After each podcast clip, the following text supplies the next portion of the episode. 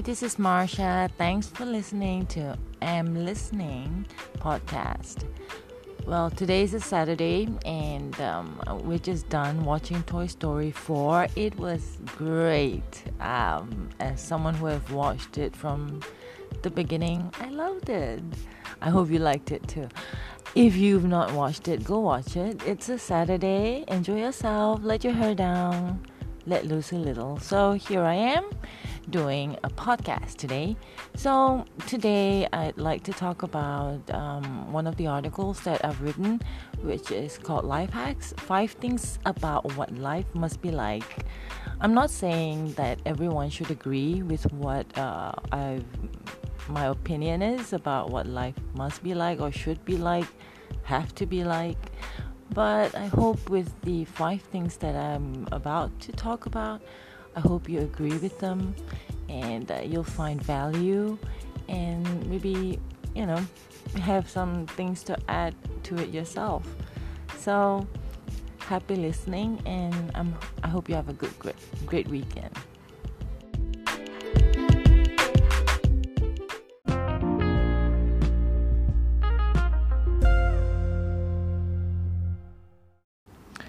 Hi there. So I wrote this article in um, May um, this year, 2019, and it's uh, um, about life hacks and five things about what life should be or must be like.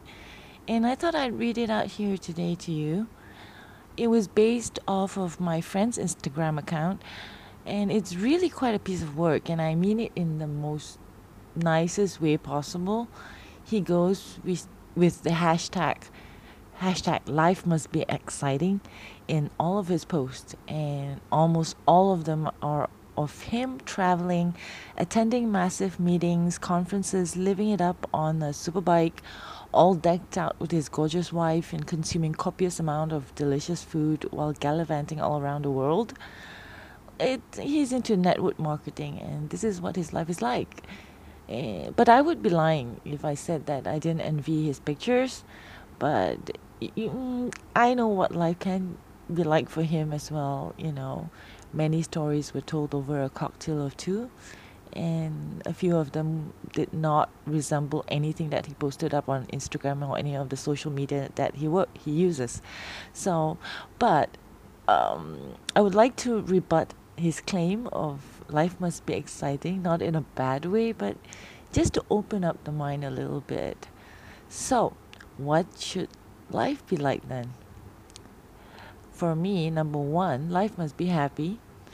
Instead of showing off our winning strokes in every single achievements that we've had in life on social media all the time, and sometimes tellingly forced pictures of filter amplified joy. For me, life must be happy. Jack Canfield wrote about how our world should be called the wanting realm, and he's absolutely right. The world is full of wants, desires, and the grasping of it. Instead of wanting life to be exciting all the time, we should have two lists the first one is mindful wanting, which is perfectly okay, and senseless desires. Because let's admit it, while getting paid millions of dollars every month is pretty exciting, so is a paper cut. The whole point is to understand what makes life exciting, and when we reach a point that we can pinpoint it out with searing certainty that it makes us happy, there isn't a point in chasing what is exciting in life, you know. If the conclusion we, we reach at the end of the day that is that it is senseless and it's crazy, ditch it. Uh, to me, number two, life must be grateful. I recently read, read an article uh, of, of, a mother complaining in a Malaysian newspaper uh, in our version of Dear Thelma it's how the, it's about how the mother complained about how her own mother, which is the child's grandmother, was unwilling to help care for her own grandkids, while the mother herself was out there working and earning mullah to feed the money, eh, to feed the family. Excuse me. there's a lesson about gratefulness in there, you know, and I think it's to be thankful to your mother that she's there to begin with, you know. To say that Thelma didn't hold back with her advice is an understatement. Thelma gave the woman, the new mom, a verbal whooping. To me, there are things in life that will simply not go the way that we want it to. We want a mansion, but we've got a condo. We want to travel to Italy, but we have plans for Penang Island instead. Not that it's a bad thing, it's a wonderful place. We want a billion bucks, but we have a few hundred dollars in the bank.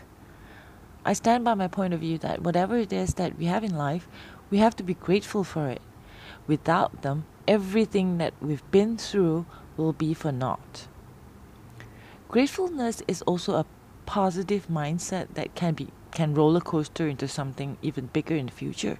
So you've so if you've already got a million bucks and have seen every corner of the world and yet your level of grat- gratefulness for what you have will it will en- be en- further enhanced when you are grateful for it.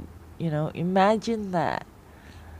Number 3 life must be full I love money as much as the next person. If you have extra cash, message me. I'll text you my bank account number. But excitement is usually meant in the context of being able to afford everything that your heart desires. It means eating gastronomic cuisine, owning a sports car, or having a collection of Rolexes. That's supposed to be um, exciting in, in the eyes of society. What I mean by life being full is that it must be filled with people we love, our family and friends, um, work we're passionate about, colleagues we can jam with, a comfy bed to sleep on, and uh, make the effort to prepare delicious dinners for the people we care about. And maybe if you like it, a small vegetable vegetable garden to tend to. Not for me though. I have purple fingers and that's because everything I everything that's green that I touch turn turns up dead. anyway, life should be a labor of love. If you wish to link this to the business world, I'm to quote an article which is um, uh, entitled Nothing Feels Like Success you and I might go, wow, I just made $2 million just for being privileged enough to have money to lend somebody else. And that's why you and I will never have $10 million to lend anybody because we would be grateful for it and we would see a free $2 million as a life changing gift from God. But investors don't think this way. You can continue to read the article. Actually, there's a link up on my Medium page. Uh, hit on the article and that the link will be there. And but for now, let's go on to number four, which is life must be balanced. If life was exciting every day, I would be exhausted and ready to throw in the towel by week number two. I don't think I can deal with jumping off the plane on day one, winning the lottery on day two, getting on a cruise on day three, four, and five, getting a promotion on day six, celebrate a friend's wedding anniversary on day seven, party till 4 a.m. on eight, day eight, finding the perfect investor for my startup, startup on day nine, giving birth on day 10. Are you tired yet? I am. And we're not even counting the possible negatives in between because along with every positive thing that in life that we we get that's often you know layered with a little bit of negative stuff. The way i see it exciting can also mean busting your budget in the middle of the month having a flat tire getting demoted having a bluetooth headset die on you.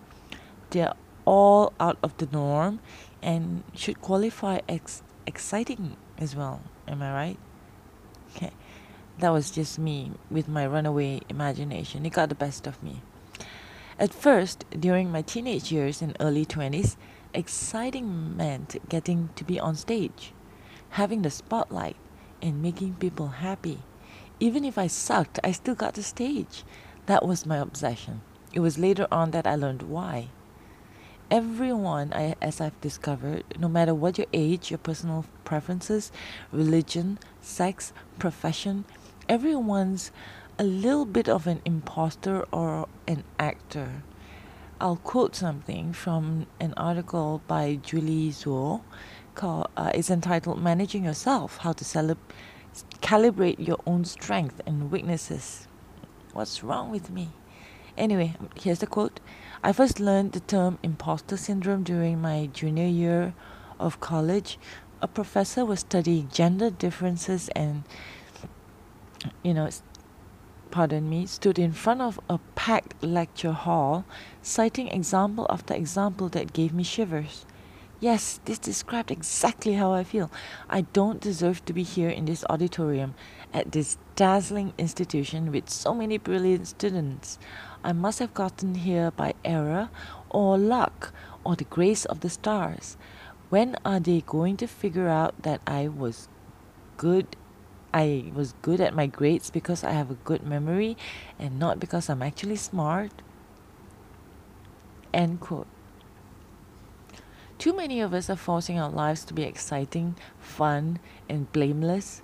The truth is that all of us have it bad one way or another. It's when we get to sit down and be brutally honest with ourselves that our reflection shows us how to form an opinion and find the right doorways. These decisions would then lead to a more balanced life. Number five, life must be full of acceptance as a blanket statement, I will just assume that every one of us, you and me, reading, reading and listening to this, prefer a contented, unchanging, and comfortable life over one that is feel, filled with upheavals. Within a short period of time, um, some of my family members and a friend passed on. There's nothing like death to punch you in the gut and deliver a life altering shock. As Teresa Shimogawa wrote on her blog, um, the te- uh, in an article entitled Thanksgiving Dinner, um, she mentioned how uh, it can change, um, everything can change in a year or less. You know, chairs can be abandoned, people can move on, priorities shift, lives alter, grandparents die, etc., etc.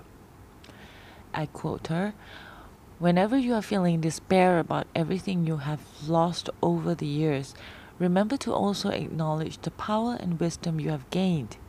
The people sitting at your table, cherish them. They may not be there the next year. And she's absolutely right about that.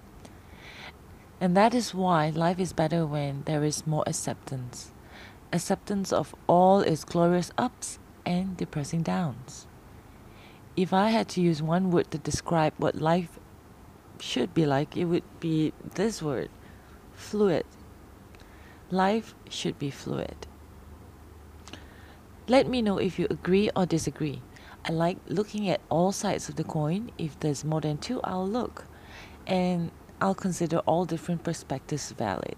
There's no right or wrong when it comes to something like this because each and every one of us have you know lived our lives differently one way or the other and there's no right or wrong. So i would love to hear from you if you have differing or similar opinions. Over and out